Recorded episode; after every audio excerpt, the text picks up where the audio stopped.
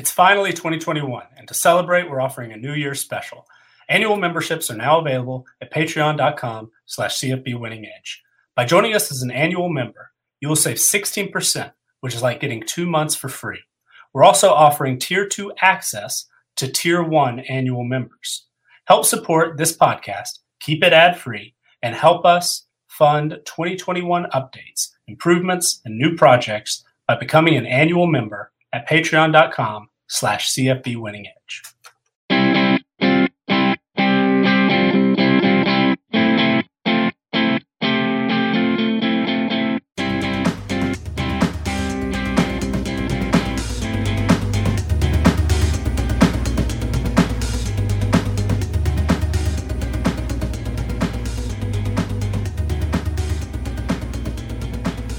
Welcome back, everybody. It's College Football Winning Edge, the podcast edition. I'm your host, Scott Bogman. Follow me on the Twitter at Bogman Sports. I'm joined, as always, by the owner and proprietor of CFB Winning Edge, Nicholas Ian Allen. Follow him on the Twitter at CFB Winning Edge and Xavier Triche. Follow Xavier Triche at Xavier underscore Triche, T R I C H E. Fellas, what is going on? How was your weekend?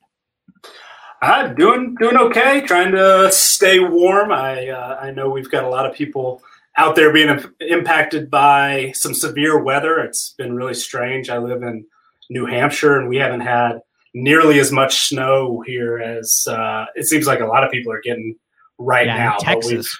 Oh yeah, for sure. Uh, but we have had some freezing rain today, and I know that's uh, impacting a lot of people across the country as well. So just uh, trying to to stay warm, but nothing too exciting. Getting uh, getting some stuff done on our 2021 FBS team profiles that we'll be able to release to our patrons in about six weeks. So that's that's taking up most of my my time and energy at the moment. Now, Xavier, did you see the meme someone made out of the like the weather map of the United States? It said, "This is what a hot pocket is like when you pull it out of the microwave," and it was warm on the sides but cold straight down the middle. and I was like, "This is perfect. Uh, That's brilliant, absolutely perfect." So I thought that was kind of funny. But there was some football uh, this weekend. I totally forgot about it. Uh, I, I missed it and did not watch it. But did you get to see any of it, Xavier? I also did not watch it. Um, I currently am. It was just upset this weekend that the NBA decided to have an All Star game in the middle of a pandemic in the state in which I live in. But you know, hey, hey, that you know, we're not possibly endangering possibly you know t- half the league in this situation. No, it's okay. At least we got to see Barkley do the silhouette challenge, so that, that's what's important. So is it? You know, no, absolutely.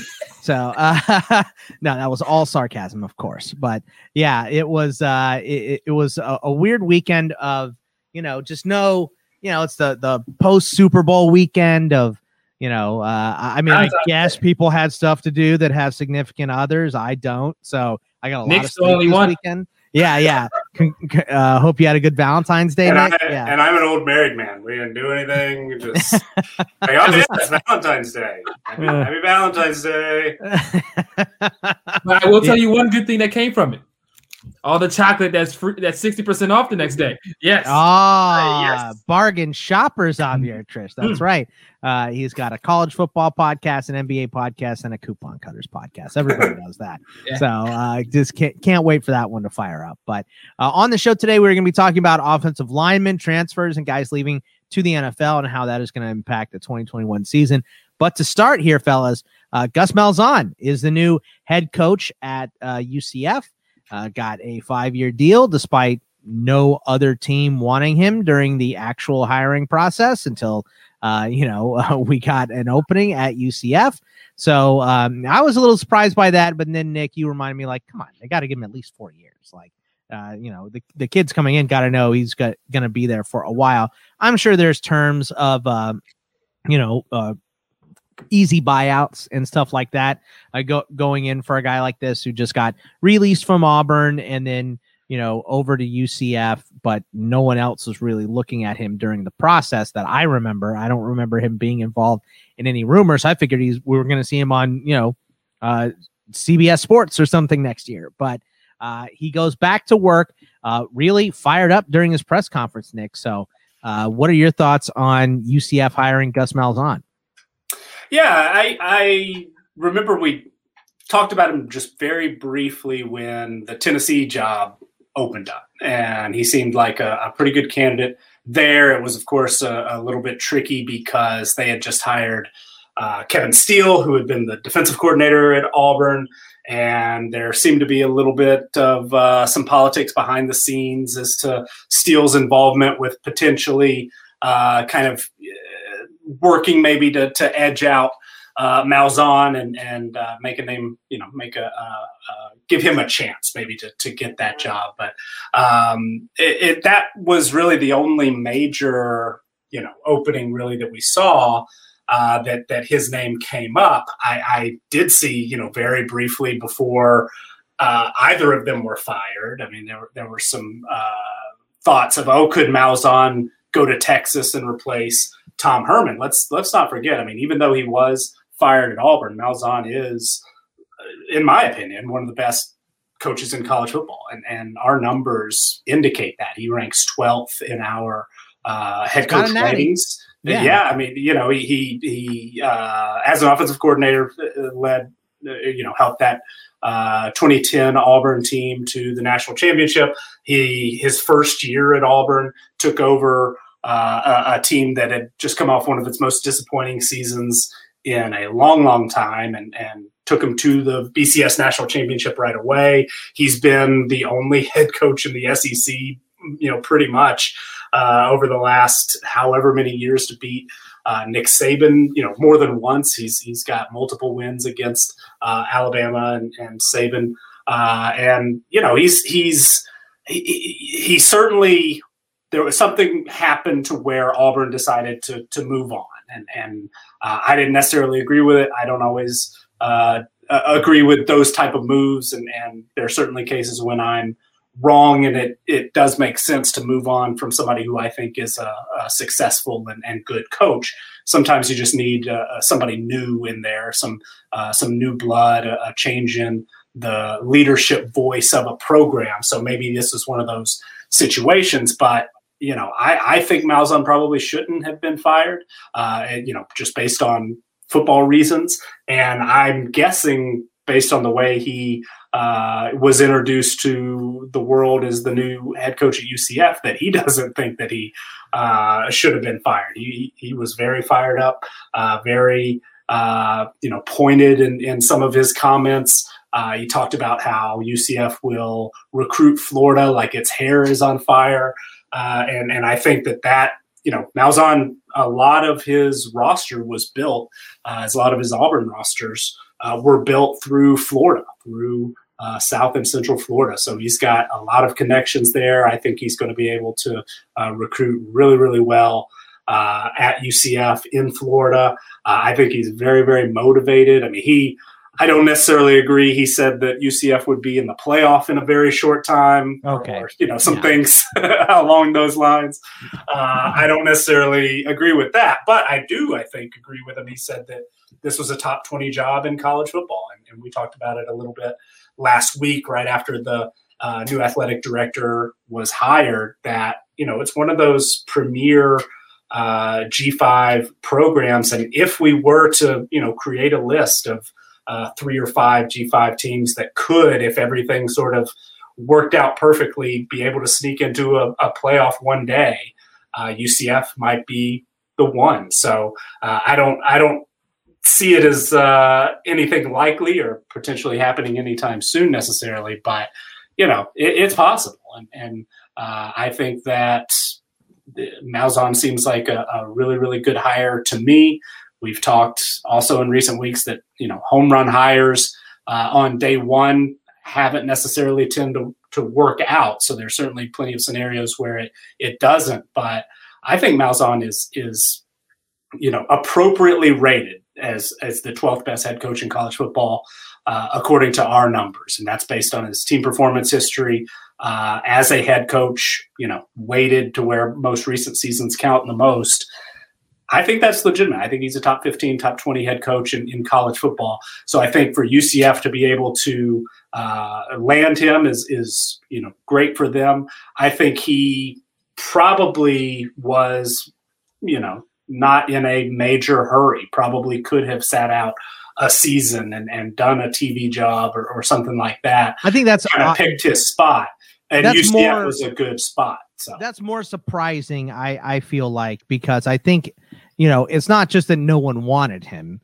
I I feel like it was you know you know I'm sure someone had approached him about a job and he had probably turned it down. So uh, that's what I had assumed. It di- just didn't seem like the big schools were going after him. Obviously, like Nick had mentioned, a couple of rumors around. Now, th- I do want to do this a- as an exercise before um, w- we get Xavier's comments. But Xavier, you can start with this. Where were you during kick six? Because like I remember exactly where I was, uh, and and it was for me it was weird. I had just gotten off work and I had a sling box for my for my phone, and I was driving to go get myself some dinner after work, and I had it. I mean, this is crazy illegal, but I had the game on my dashboard from my sling box watching it uh, as I was driving down, you know, a major road in, in Scottsdale. So uh, very illegal, but I remember watching it and like watching the road. I'm like, is he really going to take this all the way back and freaking out? Uh, so I like, I remember what I was doing uh, when that happened. Do you remember where you were and and, uh, and reacting to that?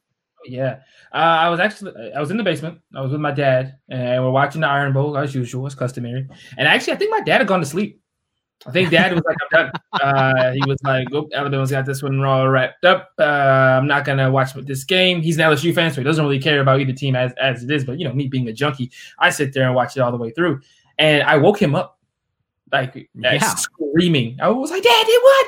Dad, Dad!" And he, he's like, "What?" And I'm like, "He took it back." "Well, You don't even know what I'm talking about. Well, let me let me explain to you. So I had to like sit him down, explain what had happened, the entire situation. And the best part about this was I had a really good friend at the time uh, who ended up playing at Auburn. His name was Nick Ruffin. Uh, he got recruited by Auburn, played there for a couple of years. And I remember him coming to school the next day. And everybody had given him crap for committing to Auburn because he was a four star kid. He could have gone anywhere.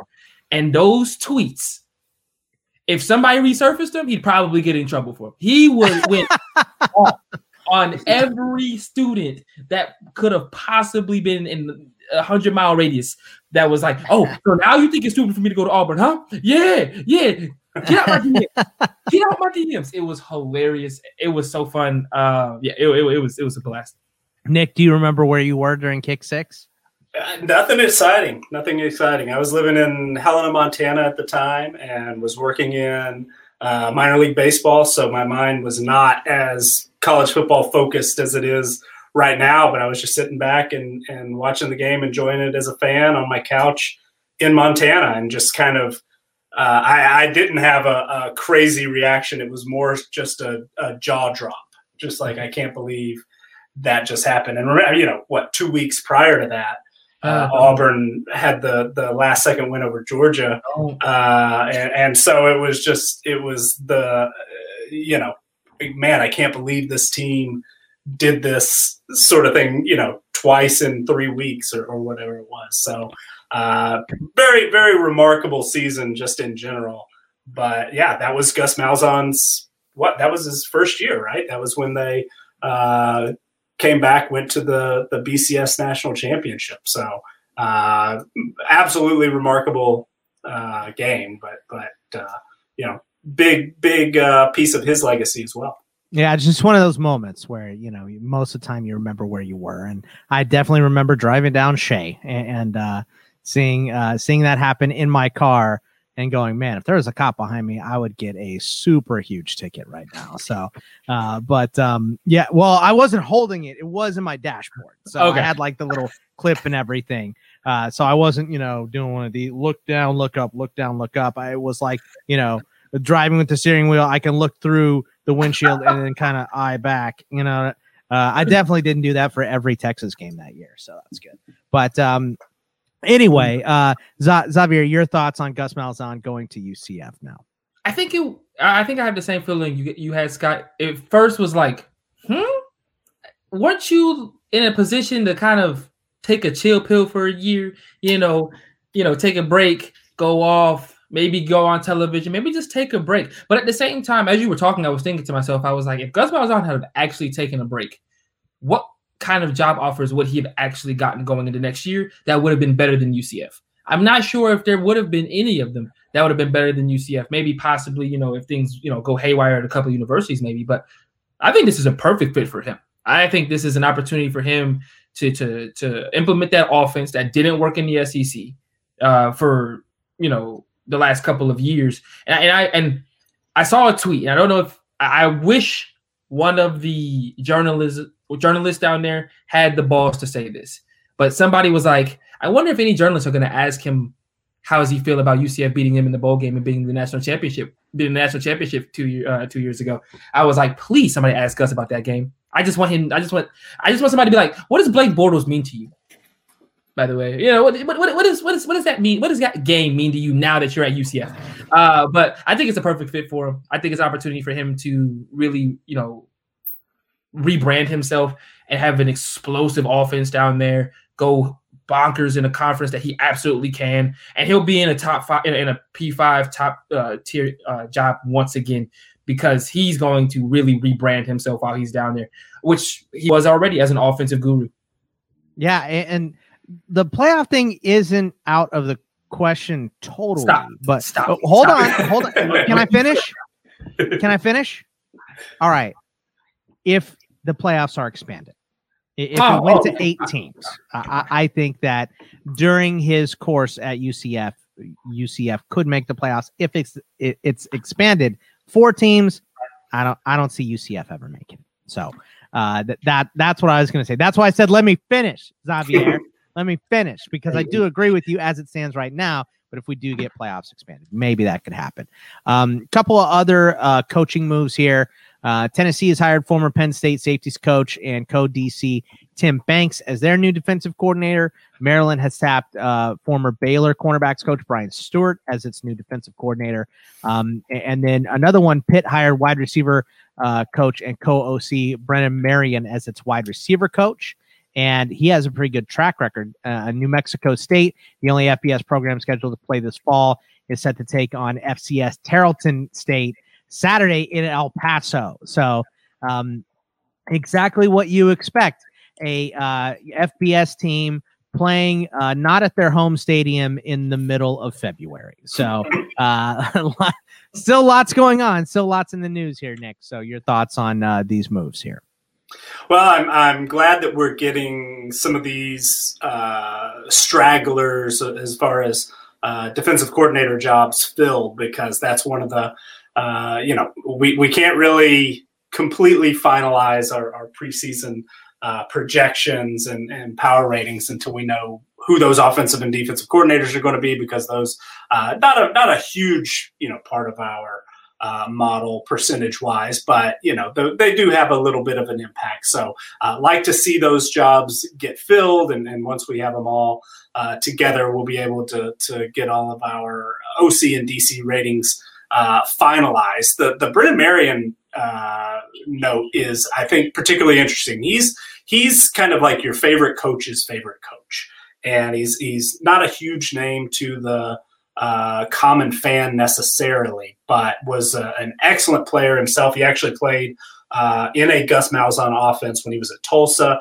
Uh, the the two years that Malzahn was at Tulsa was was one of the first real offenses that I just completely fell in love with. I became kind of a Malzahn guy during that period, and and Brennan Marion uh, set an NCAA record that still stands: thirty-one point nine yards per catch in 2007. Uh, was a uh, just an excellent college football player. Unfortunately, had a, a lot of injuries that sort of derailed a, a pro career, but went into coaching. Uh, he was a high school coach. Uh, he was the offensive coordinator at Howard when they upset UNLV a few years ago, and during that time, kind of implemented uh, what's uh, what he coined the go-go offense. And we've seen some of that sort of uh, spread a, a, little bit. One, he you know was also the offensive coordinator at William and Mary, and then uh, went on to Hawaii, had a role there uh, the, this past year. But he's a he's a you know kind of a, a wonderkind uh, future offensive coordinator at a big level, possibly, uh, hopefully, future head coach, and just does some really creative things offensively. And, and so he's he's bounced around a little bit as he sort of climbed uh, the coaching ladder. But when this move was announced, I mean, a lot of uh, coaches were were very interested in this. A lot of college football media because there have been you know some some uh, profiles of Marion recently, and and I definitely uh, would, would suggest reading up on him. Really interesting guy, background, and and uh, kind of a, a, rising star in the coaching profession. So you know we'll see what sort of impact he has uh, at Pitt. I, I think he uh, does seem to to really uh, have some momentum as a recruiter and, and has some ties to that area. So that'll probably help Pitt, who uh, kind of kind of underrated. It really has recruited pretty well in, in recent years. But Mark Whipple is the offensive coordinator there. Uh, a little bit on the you know older side. Perhaps this is uh, maybe a a you know offensive co- coordinator in waiting situation there at Pitt. Maybe uh, if not, expect him to to uh, get an offense, you know, to get an opportunity to be an offensive coordinator uh, sooner rather than later. So I, I definitely think he's somebody that uh, if our listeners out there aren't familiar with him, read up a little bit on him because he's he's somebody that's going to be impactful, I think, in college football uh, in the years to come for sure. And CFF, I mean, we've had a lot of impact wide receivers come out of Hawaii recently, so uh, I'm excited to see if uh, we get the same thing out of Pitt. That should be a lot of fun. But Xavier, your thoughts on these coaching moves?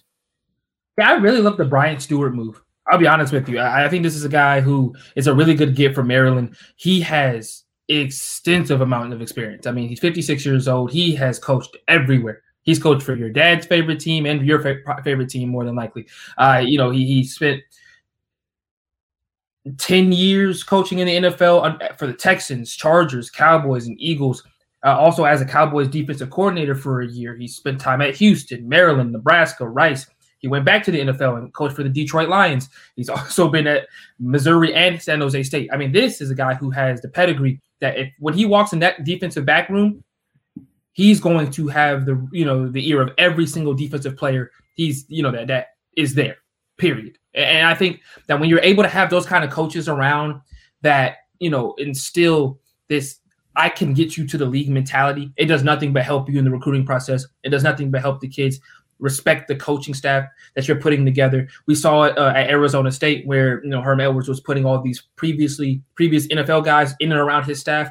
All it did was bring in top recruits and get those kids ready, you know, and, and more amped up to play for coaches who they know have NFL experience, have coached NFL talent, and know what they're talking about. So I really love uh, the Brian Stewart move for them.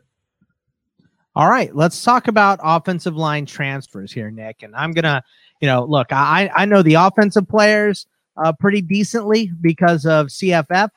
Offensive line gets away from me a little. you know, I got to do a little bit of diving on some of these guys going into the draft. I mean, I know the big names, you know, Slater and Sewell and uh, you know Leatherwood and and, and all you know uh, uh, all these guys, but uh, down the line it gets a little lost. I mean, I don't pay as much attention to offensive line transfers as I probably should. So I'm going to hand the reins over to you to talk about the offensive line transfers because you're way more plugged in than I am, obviously.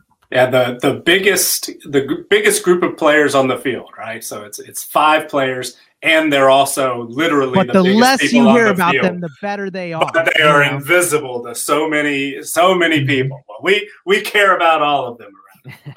But uh, no, it, you know, the punter show, Nick. So that, that's gonna be my favorite one. Hold it. no, what? oh, Xavier just said he. Has that, that, that is where I draw Xavier's the line. Like, I, he's, he's, writing his letter of resignation right uh, so we, I, I think with this one because I do understand one the the average college football fan is not as uh, tuned in to offensive linemen specifically as they are offensive skill position players. And and uh, the the names that we do know are guys who are you know right now it's of course NFL draft season, mock draft season. So you're seeing names in top 100 lists and and you know first round, uh, first two round mock drafts, all, all that good stuff. And so you know th- those guys and guys who've been all Americans you know the the more common college football fan uh, knows some of those names. We I think uh, you know uh, cater to more than just your average college football fan. So probably, uh, you know, a lot of guys on this list are, are going to be familiar to our listeners. But even then, you know, I, I think we kind of need to flip uh, the way we talk about offensive linemen compared to how we talked about you know wide receivers last week, running backs the week before. We'll start with kind of the, the NFL draft because that I think is is going to be where we're seeing the biggest impact. Who's leaving? Who is not going to be around in 2021? Uh, you know, is is I think just most important. But then secondly, there aren't you know at, this point it's it's more difficult to point to who's going to be a major impact transfer on the offensive line. There were five guys as I was sort of building our list, and I'll make this list of notable transfers available to our patrons uh, as I have in, in, each of the previous shows. Uh, but there were kind of five guys that that jumped out to me as far as the transfers. That hey, maybe those are immediate starters at their new uh, team, and and you know are, are maybe guys that we will see uh, talked about as you know future NFL draft guys, maybe all conference type players. The other guys are, are still relatively under the radar, are going to you know fill some holes, but are, are probably not going to be uh, big big names. So I, I think it makes sense to look down this list of okay, three Alabama players have left for the NFL draft. We know that officially. Alex Leatherwood, Deonte Brown, Landon Dickerson. Well, Joe Moore, Joe Moore award-winning unit, national champions. All three of those guys were listed specifically in, in Dane Brugler's top 100 draft board. So Alabama is going to be impacted at the offensive line, you know, on the offensive line. Yeah, they've recruited well enough to be able to, to overcome that, but uh, you know, they're, they're dealing with a bigger losses than – a lot of other programs. But you know, Florida's got two guys that that are leaving. Georgia's got two guys. Kentucky's got two guys. Mississippi State has two guys. You know, uh, Tennessee has seen uh, not only two players enter the NFL draft, Trey Smith and Brandon Kennedy, but they also lost a starting uh, a couple of starting offensive linemen to the transfer portal, Wanya Morris and Jahmir Johnson, who landed at Oklahoma and Texas A&M respectively.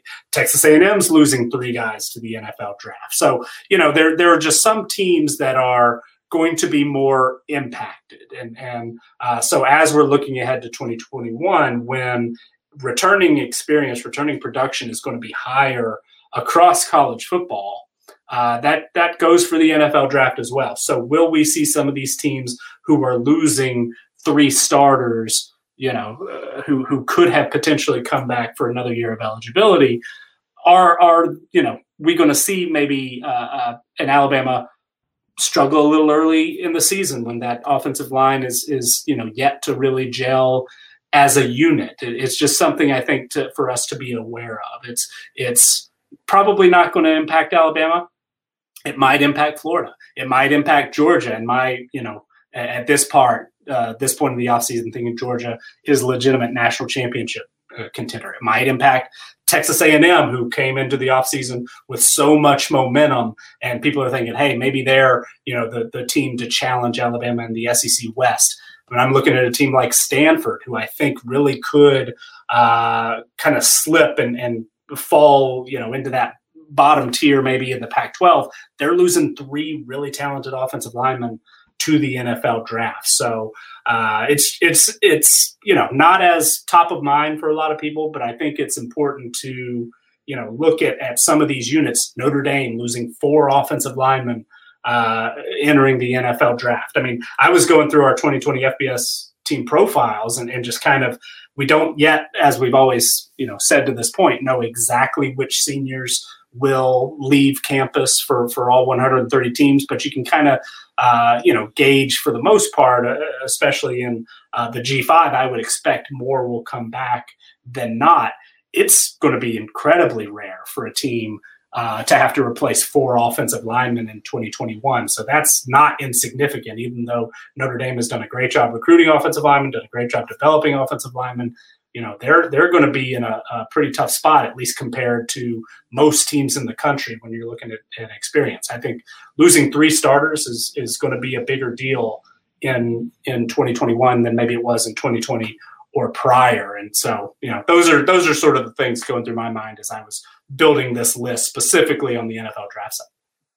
Now, uh, Xavier, your thoughts on uh, some of these uh, big time offensive lineman transfers. And it's funny because you look at the bottom performers uh, mm-hmm. Uh, as far as offensive line goes, and most of those teams we've already talked about or are going to be talking about tomorrow. So, uh, not a surprise, like Nick said, the biggest unit on the field is also one of the most impactful. Yeah, and when, we look at some of these transfers, and I'll kind of hit on what Nick said as well. I'll probably, I'll go ahead and, and, and start with the guys who are leaving. What I will say is when you look at you know we we have the big names. We have the Alex Leatherwood, we have the Penei Sewell who didn't play. We have the Walker Little who uh, who acted out as well. But when you look at some of the when I, when I look at a lot of these offensive linemen who left, I look at a lot of the teams who can't recruit in the same ways of at Alabama or in Oklahoma. You know, when we're talking about uh, a Landon Young or a Drake Jackson at Kentucky, this was an offensive line that finished you know in the top ten in in PFF's you know at the end of the season for PFF's top ten offensive linemen, uh, offensive lines for the year. You know, these these are some these were transformative players for their universities. And and those people leaving, I think, are going to be bigger losses than maybe a Landon Dickerson at Alabama. You know, maybe you know Ben Cleveland leaving Georgia is big, but I don't think it's bigger than like a Rashawn Slater leaving Northwestern. This is a guy who is going to go in the top 25 picks of this year's draft. He's one of the two best tackles in this year's draft, and they're going to miss that. And yes, they missed it in 2020 as well because he was an opt out, but still, it's a huge loss for them going forward. Christian Darrisaw, him leaving. It's going to be massive for Virginia Tech. This was an offensive line once again, just like Kentucky, finished in the top 10 in PFF's rankings for best offensive lineman in this uh, in this past year. So when we talk about teams like that who are going to be missing, you know, top 10, you know, first round talent going into next year, that's going to be massive for teams that do not recruit like that. Um, you know, Nick, I mean, Nick, but Scott, you could tell me, how do you think, how big of a loss is Samuel Cosmi going to be for yeah, Texas? Huge. You know, I, you know, I don't, you know, I, Texas is a good recruiter, but losing a guy like that who's been, a, I believe, a three-year starter is going to be massive for them uh, on, on that front you know, with them also bringing in a brand new quarterback. That's just a massive loss to go along with it. So that's really what I was looking at when we talk about the guys who are going to the draft. As far as guys who are transferring in, I was really looking for a lot of the offensive lines that were in the bottom of the barrel last year, getting in some good talent this year. So uh, there's a get Devin Cochran going from Vanderbilt to Georgia Tech. Not a big name, not a big splash, but he's going, you know, the three star kid is going to give a boost to an offensive line at Georgia Tech that finished 128th last year, uh, according to PFF. And so it, it's not going to look good. You know, getting in a guy, you know, who is a was a redshirt senior, is using it as a graduate transfer. I think is going to be really big for them going into next year for them to be better and even more so just for them to get more experience on what was a very young offensive line last year. So that's what I was looking at when I come to when we're talking about transfers as well. Now, uh, on the other side of you know the the players leaving and it impacting uh, those schools, obviously, you know Ohio State and uh, Florida and Alabama being a couple of huge ones. How about on the other side? What what uh, like Xavier just mentioned, Georgia Tech improving and once again a team that performed bad last year who we will be talking about tomorrow you know in this bottom third of schools uh, what schools do you think helped themselves out the most by getting transfers in? Yeah, yeah, and, and I'm glad that uh, Xavier brought up. You know, I, I think PFF is great, but we also do have an offensive line this is performance rating from uh, CFB Winning Edge. So uh, Georgia Tech finished 98th in, in our rankings, but uh, but it, no, anyway, it's it's uh, it's uh, it's a fair point, and I, I think that Georgia Tech is a very interesting one, and and they are somebody that's been uh, top of mind. Actually, just this morning, I had the uh, UCF Georgia Tech uh, game from earlier this year mm-hmm. on sort of in the background as I was getting some other work done because I thought, hey, we're going to be talking about UCF and then Georgia Tech tomorrow a little bit. So wanted to, to think about it, and this is a little bit of a uh, tangent here, but man, uh, Jahmyr Gibbs, uh, Scott, I was trying to think like I, I haven't even considered any any early CFF uh, rankings for for this year. But I was trying to think off the top of my mind if there was a running back in the country, I would rather have the going into to 2021 than Gibbs. I mean, he, that guy's incredible. So if you can get an offensive line together to you know elevate uh, their play on the field, then you know that, that Georgia Tech is going to be a dangerous team next year. And and Devin Cochran announced that he was transferring from from Vanderbilt uh, prior to last season, but then ended up not playing this year. So I'm not sure if that was uh, you know not eligible yet, which that doesn't really make sense to me. I thought he was you know already uh, entering a senior year. Would have really expected him to to have yeah. uh, graduated. So maybe he just opted out, didn't feel. I, am not sure, but it sounds like he'll be in the mix there. Uh, Georgia Tech also brought in a, a transfer uh, from Tennessee last year, and and so they're uh, trying to to really one beef up that unit because under Paul Johnson they were uh, recruiting smaller, quicker offensive linemen, and, and Collins and his staff want uh, bigger, stronger linemen. So that I think has been uh, maybe one of the most important parts of this transition in, in the Collins area. Uh, uh, excuse me, the early Collins era, the last few years. Uh, so I think they understandably are, are somebody that we can expect to be uh, you know, hunting in the transfer portal. Some of these names that maybe don't have attachments yet. We've seen, you know, some guys with starting experience at TCU, Nebraska, uh, among those that are are in the transfer portal. FIU has a very experienced uh, a transfer. There's a, a Justice Oluwaseun, and, and, I probably butchered that. I apologize from UNLV, one of the more experienced, talented offensive linemen uh, in the transfer portal. So there are some uh, some players who are unattached, who maybe a Georgia Tech, maybe a Baylor. Baylor finished 123rd out of 127 in our O line performance ratings going into last year. Syracuse brought in a, a transfer from Florida who uh, was not eligible uh, uh to play apparently uh, last season. So Christopher Bleich, former former Florida offensive lineman, uh, we expect he I think will will be eligible this year, but maybe they're you know a team that can go in and and pick up a, a, lineman or two to help strengthen that unit that finished 126th out of 127.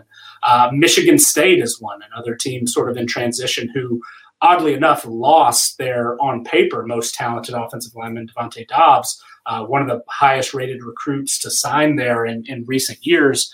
Uh, didn't really play much at, at Michigan State, but uh, was a five star guy.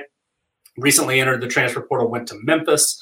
Uh, so, you know, they finished 120th in our O line performance ratings. So, you know, it makes sense that they might uh, be on the lookout. Uh, that that staff has has uh, been, you know, looking at the transfer portal. Brought in a, a corner from Florida just this week. Uh, have have really been sort of. Uh, you know, active in, in, that way. So I'd expect they might be interested. And then Duke finished 118th. They're a team that we'll talk about uh, tomorrow in our review series. Finished 100th in our power rankings. Uh, they lost Devery Henderson, who was a transfer mm-hmm. from Stanford, who, who, came in, started at Duke. So, you know, they do have some experience uh, going in, getting a transfer type guy. Duke, like Stanford, like Vanderbilt, uh, you know, has higher academic standards like Georgia Tech. Uh, actually, also has higher academic standards than than a lot of programs, so it might be a little bit trickier, a little little more difficult to bring in that type of guy. But I can imagine uh, Duke would would certainly be interested to fill that hole with an experienced player if if uh, the right fit were were out there for sure. Xavier, your thoughts on uh, teams gaining some momentum with uh, these transfers in? Yeah, I mean, I, I, think that when, when you're able to, and we talk, we talked about it, we were kind of making joke about it, but you know, these are the guys who get the least amount of attention until they mess up.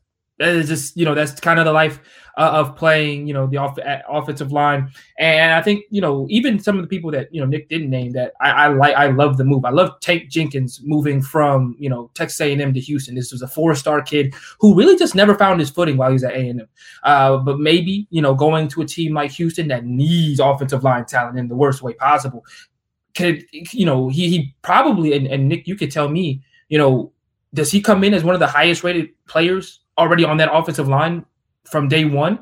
Uh, you know, as a four-star kid out of te- uh, out of uh, Texas or going to Texas A&M and coming to Houston.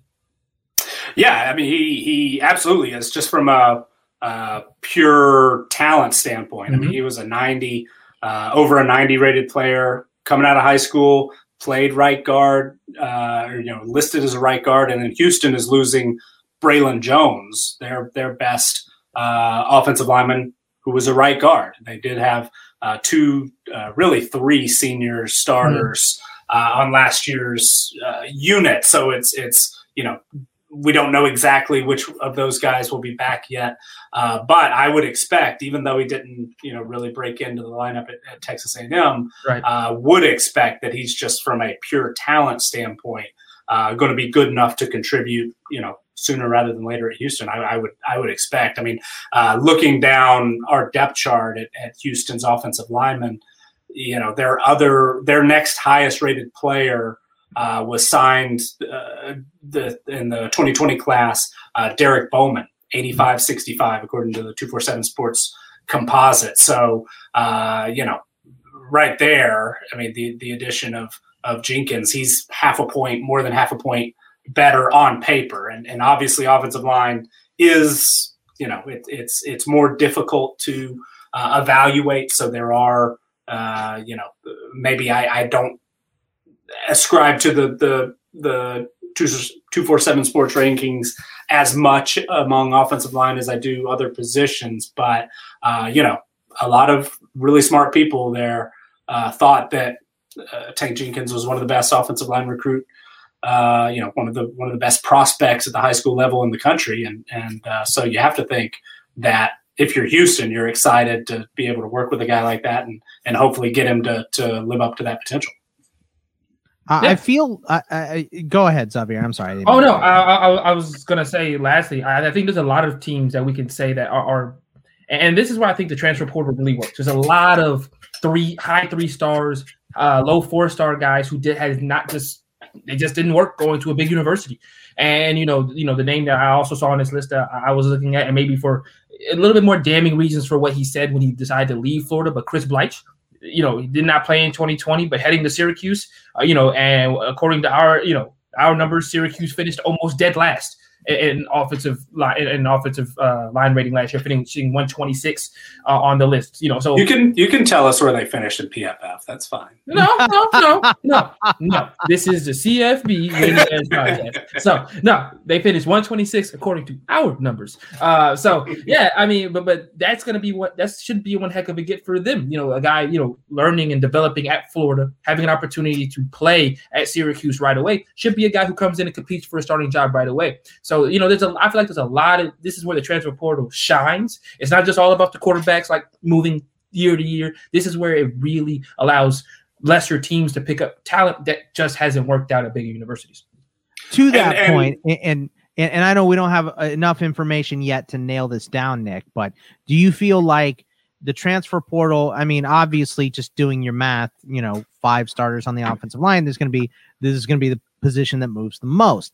Do you think the transfer portal is better for competition right now because guys that, you know, are either rotating in and out at Florida can go to Syracuse and start or do you think it's worse because if there's an opening uh, for three spots at Alabama, now even if they have the guys to replace them as far as recruiting ranking goes because they recruit so well, they can just get an experienced starter from a different team now. Do you think it's better, it's worse, or because there's so much movement, it's going to end up evening out as far as the transfer portal goes for the offensive line?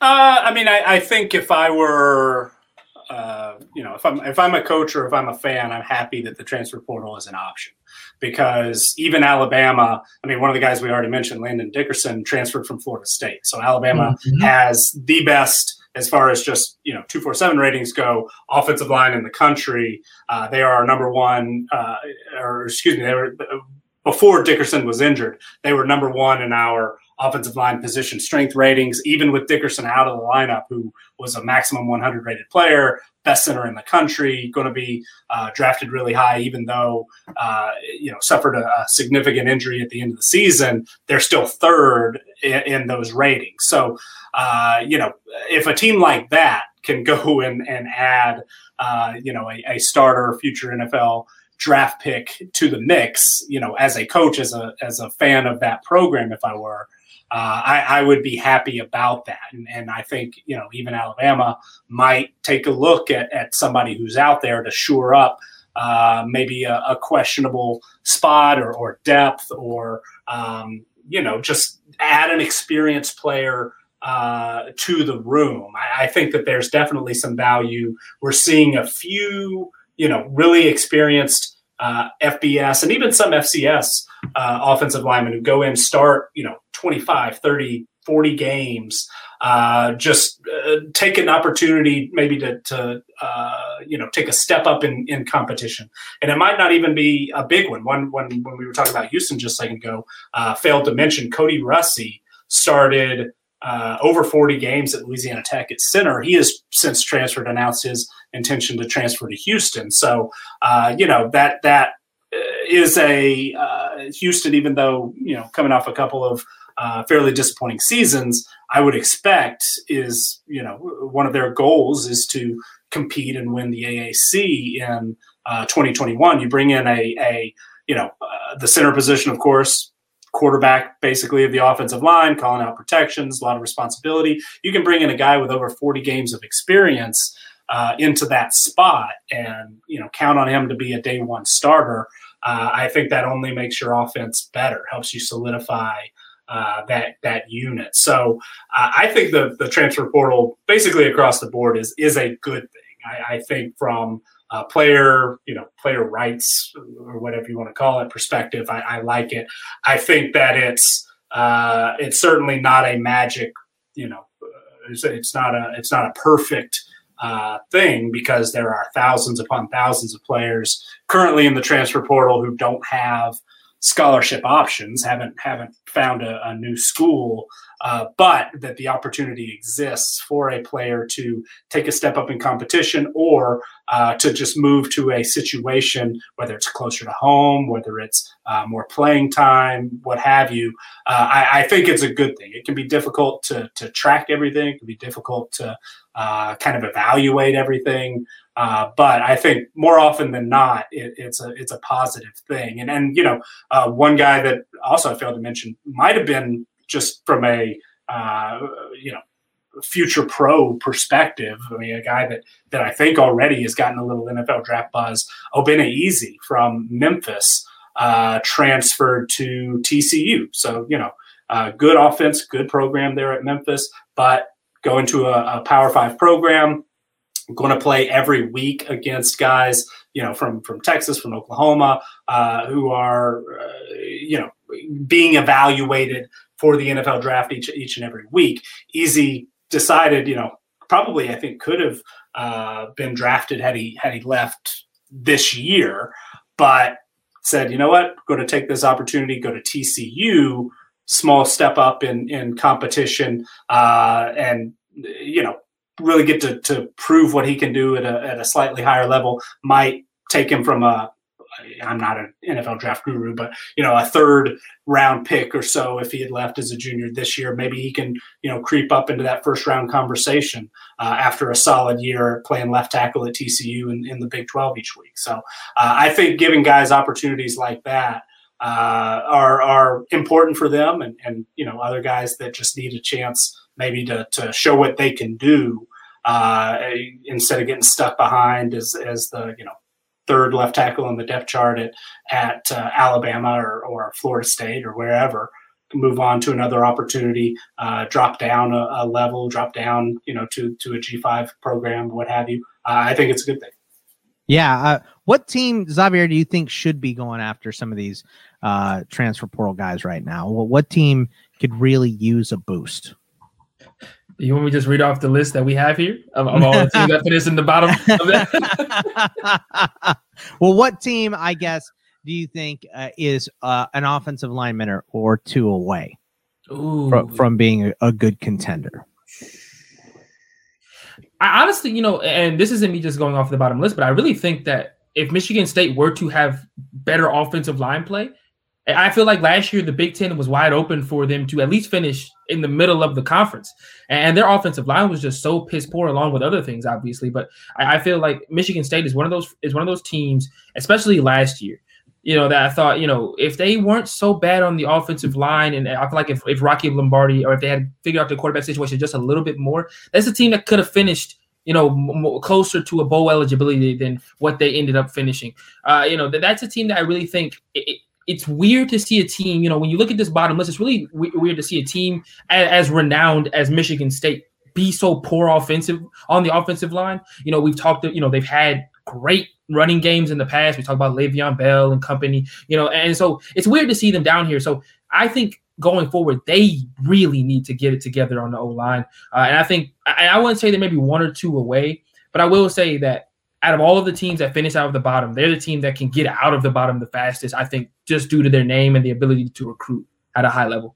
Yeah, and I think of the bottom 10 on the list, the only two that we haven't talked about and are not talking about on tomorrow's show are Michigan State and Baylor. So uh, every other team we've either you know they're they're in the bottom uh, 30 that we've already done or they're coming up in this show uh, that we're doing tomorrow so uh, lots of rough teams here uh, nick let's talk about the guys that are actually leaving and you highlighted from uh, this is a great resource too uh, dane brugler's top 100 draft board and you know some of these names are enormous like Penei Sewell and rashawn slater and uh, from Vatech, Liam Eichenberg from uh, Notre Dame. Uh, th- there's a lot of guys that are leaving here. So, but when you look at Alabama, and you know, we know Alabama recruits better than anybody else in the country. They bring in guys from the transfer portal better than anybody in the country, but they're losing not only three starting offensive linemen, but three starting offensive linemen that are all going to get drafted probably in the top two rounds. So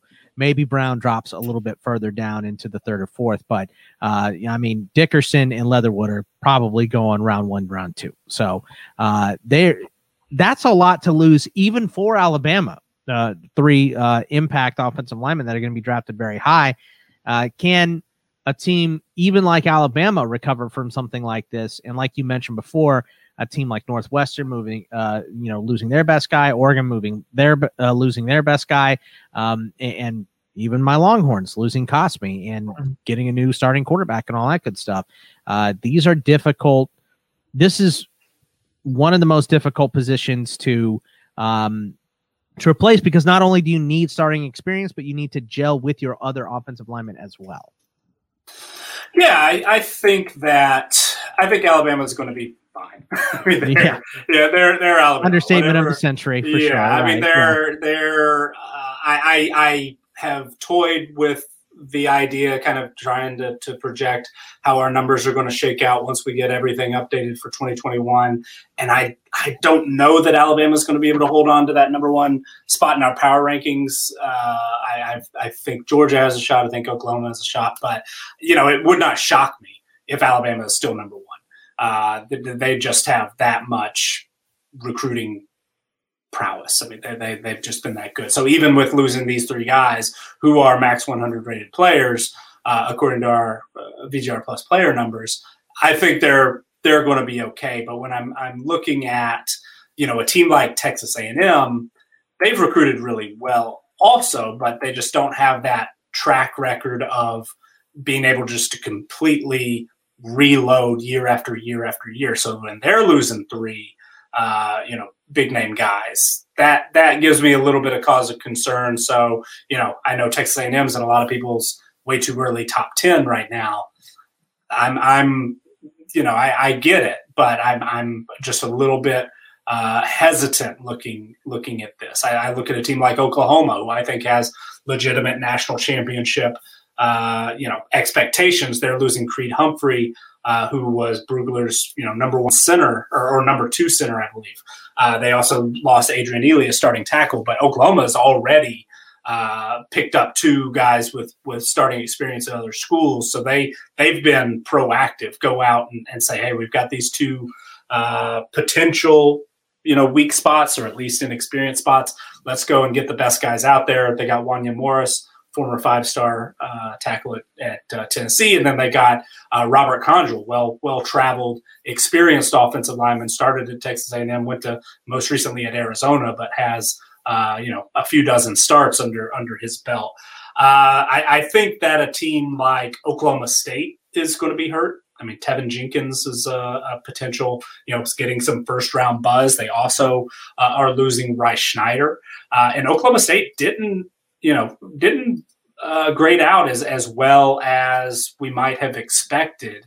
Uh, they were 61st in our O line strength rating. So you take a uh, a mediocre unit as as far as the statistics that we look at uh, to to get to that number to get to that ranking, and and they're losing their best guy and another guy, uh, plus you know uh, all the the offensive playmakers they're, they're losing as well.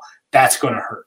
Uh, Ohio State is losing two really highly you know regarded offensive linemen. They're in that Alabama boat where uh, not only have they recruited at an elite level on the offensive line, but they have in the past gone and into the transfer portal to, to plug a hole. Brought in uh, a guy from Rutgers a couple of years ago, plugged him in and, and helped solidify the offensive line. Uh, so you know th- those are the names that I, I think they're. Uh, I think Ohio State's going to be fine. I think Alabama's going to be fine. Keep an eye on Texas A&M. Keep an eye on uh, Oklahoma State, uh, and and maybe also keep an eye on uh, you know, a, a, team like Wisconsin, a team like Pitt, uh, a team like West Virginia. All those those teams are, are kind of, I think, on the cusp of being a top twenty-five type program. Uh, but are both are, are all losing multiple starters on the offensive line. So those are programs where uh, you could think, you know, maybe maybe getting an extra name and, and solidifying that group bringing in some depth, bringing in some experience might be might be something to to consider here in the in the next several months. I mean, Xavier, I would be heartbroken if Oklahoma State and Texas A and M weren't very good this year. That would break my heart, of course. Yeah, okay. I'm not saying they won't be good. Just the, the offensive know, line might be a little. It, it, it, I would be heartbroken if their offensive line was shaky. Right? Yeah. Uh, that that's that's what I meant to say too. So uh, your thoughts on, uh, you know, obviously a lot of holes being punched in uh, to uh, some offensive linemen, uh, some offensive lines because of the NFL draft, but such as, you know, this is a circle of life for college football. Yeah, and you know, Nick, I'm so I'm shocked you didn't name this team. You know, but I think Ohio State's going to struggle next year. We we saw them find uh, on the offensive line on the offensive line. Sorry, sorry, sorry. Let me. Yeah, you have to be specific when you're I talking. I was muted, but I made a face. I saw your face, and, and, that's what made me re- re- uh, preface my statement again. Uh, you know, but yeah, so I, I think Ohio State is one, another one of those teams that's going to have to replace a lot of talent on that offensive line, especially with a team that I think we saw have struggles at the beginning of the year. You know, we really in those first like three weeks we were wondering why they couldn't run the ball effectively. They kind of struggled uh, against Indiana doing it in the first half, and it wasn't until like the latter part of the year that they kind of hit their form. And I don't know if that was due to youth or you know maybe rust or something of that nature. But if it was due to youth, it doesn't help that you're also losing Josh Myers and Wyatt Davis going into next year. You know, so that's another team that I look at that I go, mm, as a team that could possibly contend for a national championship, this is a team I need to look out for, especially early on in the year. As you know, this might be a team that, you know, struggles. You know, maybe they find their footing, maybe they hit the ground running this year, maybe they don't, and it takes them a while again. But I don't think that with a, a complete off season like they like they didn't have last year, they can have games where they were so poor sometimes running the ball in between the tackles. So that's one of those teams I look for, look at. Obviously, Notre Dame losing two offensive linemen is never going to be easy oh, excuse me, four offensive linemen. I, you know, I, I think, oh yeah, Jesus. Uh, but you know, that, that's not easy. Four offensive linemen gone, and your quarterback that was a three-year starter. I, I just that's going to be a really tough situation offensively for Notre Dame going into next year, uh, and I that really makes me hesitant to call anything for Notre Dame going into next year as far as win totals. We won't get to them at any point in the next like two or three weeks on our on tomorrow's episode. Uh, but that that that's that gives me cause for concern when it comes to a team like Notre Dame contending for a national championship next year. Uh, what about uh, any uh, G5 teams that are improving on the offensive line, or, or that we have to worry about? Uh, either way, Nick, can you give us a, like a quick rundown of the G5 O lines to watch? Yeah, I mean there there are some you know relative powers at the G5 level who have significant losses on the offensive line.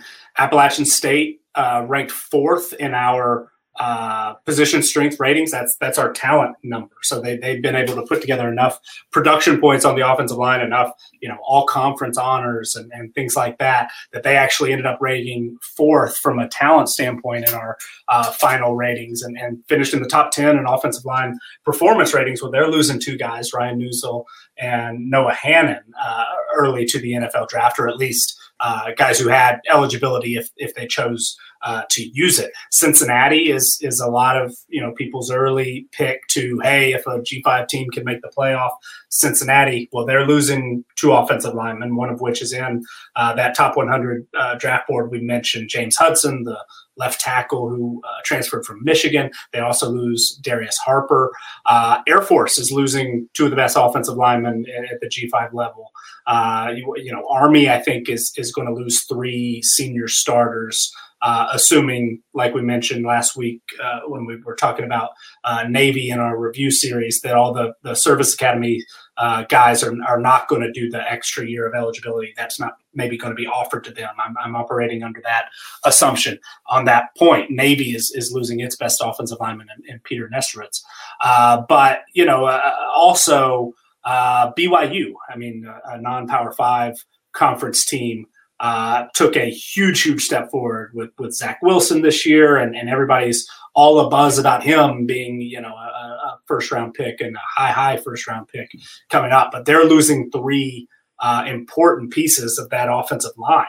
Brady Christensen, uh, Chandon Herring, and, and Tristan Hogue or Hodge have, have all uh, said that they're moving on, leaving BYU. Uh, BYU finished sixth in our offensive line performance ratings last year, and and when all those guys were healthy, uh, were a, a top ten, top fifteen type unit from a pure talent standpoint. So BYU is going to be at the the wrong end of a lot of uh, you know returning production numbers, and the offensive line is going to be a big part of that. App State, you know, maybe maybe the Sun Belt is uh, you know uh, maybe maybe they're potentially going to uh, lose a little bit of their grip uh, on on the Sun Belt in, in that top tier. Obviously, didn't win the championship this past year, but uh, offensive line has been such a, a rock for that program, and, and to lose two big names. Uh, and you know, there there are some other misses as well. We had uh, one that just sort of jumped out to me uh, at UCF, kind of ending, I guess, where we started. Uh, Parker Boudreaux, who was a All Conference, All ACC, or excuse me, All AAC offensive lineman, left school early to go pro in WWE. so, okay, I, I, love it. I, I, love it. So hey, you know what you want to do. You have a, an opportunity. Apparently, he's already signed to a a contract. He's he's on his way to becoming a professional wrestler. I think your Guy, CTE risk is exactly the same. Yes, you know. you know. So, but it, yeah. it's interesting to note. I mean, there are a couple of guys who were starters. Uh, Southern Miss's starting center uh, retired early, is not pursuing uh, you know a football career professionally. But these are the things that I, I try to to keep uh, keep tabs on. But one that was particularly interesting, we're losing a, a pretty talented offensive lineman to uh, professional wrestling. So kind of interesting stuff. I mean, it, it's not that surprising. Goldberg uh, was a, a, a pro, right? There's uh, Georgia. Yeah, Georgia yeah. Yep. Played the Rock played at Miami. I mean, Brock Lesnar. Oh, I've heard yeah, Brock Lesnar was a, a wrestler, wrestler, you know, yeah. more more than any, but he went to the NFL. So, yes. uh, you know, uh, there's plenty. Even basketball, Enes Kanter like went and took classes with Diamond Dallas Page uh, a couple years ago. He wants to be a, a, professional wrestler when he's done playing basketball. So, uh, uh, yeah, I mean, those guys make a, a, lot of money, you know. So, uh, not not that surprising, and uh, a lot of attention. And you know, they're, they're all just male soap operas. Uh, what uh, wrestling is. So, uh, Xavier, your thoughts on some of these G five uh, offensive line uh, losses and you know gains? Yeah, uh, you know, a team that I think we really really surprised me last year. And I was able to watch them in person as well, but they were just one of the more surprising offensive line lines as of last year was Troy.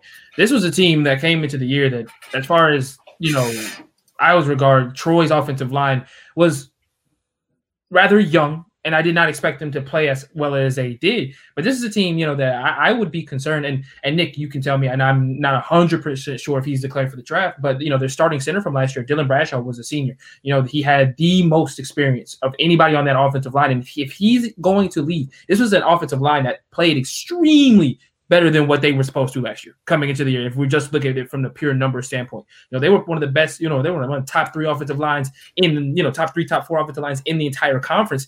And this was a Troy team that I, I don't I don't think for many people who watch college football would think that they were a great ball club, but the offensive line was just something that you looked at and was like, wow, they're playing extremely well. So I'm not 100 percent sure if he is leaving, but I did I it did show that he was a senior. So I'm you know if he does end up declaring for the draft, that is a massive loss for an offensive line that took major steps last year. Uh, yeah, I'm, I'm trying to look. I didn't have him noted. I I, I haven't seen anything official uh, one way or the other, or, any reports out of Troy just yet. So, I as of right now, I'll assume that he's coming back, but yeah. uh, he's the only senior really mm-hmm. who who uh, I think saw significant playing time. So, uh, Troy finished in the top forty in our offensive line rankings last year as, as far as our uh, performance ratings, and and yeah, there that's an experienced team just in general. They they brought back just about every player who played a snap on defense, and and a lot of a lot of guys coming back on offense as well, including three of their four senior starter uh, receivers. So Troy's going to be an interesting team to talk about here in a, in a few weeks. And that's uh, you know that's an underrated point of offensive line too. Is sometimes it's just uh, you know experience together uh, as mm-hmm. far as getting your reps and uh, being in those situations. You know, it's well, why they call it the trenches. Uh, you know, being in those situations together and knowing how uh, your fellow lineman is going to react and stuff, which makes uh, part. And you know, Xavier's brought up this point when you're uh, when your team is bad and you're not returning a bunch of stars. Most of the time, that's good. You know, uh, even if they're inexperienced, they got to be better than what you just had, or, or you know, the same. You know what I mean? So uh, that that's another big part of offensive linemen is these guys take uh, enormous steps up uh, as far as experience and playing time goes when they just get those reps. And that was another thing that we just, you know, no barely any spring practices at all, uh, very few practice reps and stuff like that. Uh, and you know that's why we saw who we talked about Navy last week getting absolutely smashed by BYU to uh, start the season because they went with non-contact practices. So mm. uh, that that's um, a big factor that's going to be adding in this year too when we get hopefully back to padded practices and all that stuff. Right, and and on that note, uh, I mean the offensive line. I don't have the numbers specifically to to back this up, but my feeling is that the uh, the offensive line coaching matters most of any position mm-hmm. out there, mm-hmm. and development is a bigger deal. Uh, is, is a more important point on the offensive line than just about anywhere else. It's, eventually, we will uh, be expanding our, our coach ratings. We've got, uh, like we said, offensive coordinator, defensive coordinator, and then of course head coach ratings. The next, the next one I want to do is offensive line because I think uh, offensive line and defensive line similarly, but offensive line uh, more so coaching is just the the that's where I think we see the biggest impact of of just coaching technique uh, and, and, the ability to actually uh, develop guys is is a bigger deal I think on the offensive line. So uh, yeah, it's it's I absolutely agree with you, Scott, that that experience together as a unit. I think was more important in 2020 than it had ever been, and, and it's a pretty pretty big deal. I think most of the time, uh, talent matters most, I think, everywhere. Offensive line, uh, I think that's still true, but maybe to a slightly lesser degree. But I think that just continuity, coaching staff, uh, unit as a whole, uh, is just the, the most important on the offensive line compared to any other position out there. Oh, absolutely. Yeah. All right. Did did we cover it all for the offensive line, Nick? I think so. Uh, you know, we'll we'll uh, we'll I'm sure touch on it uh, more if if any big names uh, decide to to go elsewhere. But uh, when I put the the list out to our patrons, I will include uh, our list. We've we've been referencing top ten offensive line performance ratings and then uh, the top performances by conference. I also put that together, and then the bottom ten give you sort of a, a peek at a lot of those teams we mentioned might be in the uh, really looking for uh, transfer portal entry or you know looking to, to pick a couple of guys out of there. Um, I'll uh, put that uh, on Patreon.com for for our uh, supporters there to to see what it is that we've been referencing throughout the show to to kind of get to a point that you guys just said, I, I, think this is a perfect example of what Nick just said about coaching at the offensive line level is probably the most important. Arkansas finished almost dead last in 2019 in rushing in the SEC, finishing third to last in the SEC.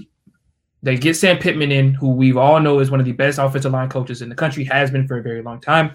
They finished middle of the pack. They went from this is 11th to 7th in, or in sixth, excuse me, in, in rushing from a year without Sam Pittman to the first year of Sam Pittman, just to kind of give an idea of how big coaching can. That's the be. same running back. That was Yep. Boyd both years. Mhm. So, uh, yeah. So you can But just Boyd tell. was Boyd was out for a bit Yeah. this year too. So even Yeah. even he was limited and and sometimes not available, and they got better. Right, right, exactly. So yeah, I mean it's a great point to make, Xavier, and to to end us on here. But uh, make sure you're paying attention for tomorrow's show because we got some very very interesting teams coming up. Duke, Colorado State, uh, you know uh, Nick's favorite ACC team, Georgia Tech, uh, who is going to be not far away from contending with interesting. Clemson. Right, so uh, That was we heard- a, we'll, we'll we'll unpack that. That was a bit of an offhanded. that was a bit of an off the cuff. yeah, uh, yeah, yeah. I that mean, it was it was a way down as the road. Well, I didn't say it quite as well as I should have. and it was I also a way in the future comment, not for anytime soon. But uh, some good teams coming up in this show, so that one is going to be uh, great. And uh, Nick uh, put this on, on the sheet too. All of the all of the coaches have been hired uh, for FBS. All the head Oh. coaches have been in, and we can get to a head coach draft again, which is what we should be doing in March, right? We shouldn't give ourselves till June or July to do that, but it's something that Nick wants to do uh, in the near future. So we'll be doing our, our head coaching draft. And remember how that works is it's uh, points based on uh, just teams improving their record from uh, this year to from 2020 to 2021. Don't know how we're actually going to do that uh, because so many teams played uh, a weird amount of games and all that good stuff. I think So- we'll have to do winning percentage this year. right. Yeah, uh, Nick, Nick will figure it out for us. I got it. So, I got it. Yeah, And hey, Yeah. why wait till March next week? that's right. Yeah, Get your, get your, get your draft board. yeah. That's fine. I, I, I'm gonna get fellas. I am perfectly here to keep my crown. Uh-huh, right. So uh Win- winner has to buy himself a crown by the way. We're not providing that so you, you, you can buy it yourself. But uh, follow us all on twitter if you would uh, at bogman sports for me at cfb winning edge for nick and at xavier underscore triche for xavier. And we will see you guys tomorrow. Take it easy everybody. Thank you to our Patreon supporters for keeping our show ad free and for funding our wide range of college football analytics projects. Thanks also to Blake Austin for our theme music. To learn more about CFB Winning Edge, visit patreon.com slash CFB Winning Edge or follow us on Twitter at CFB Winning Edge.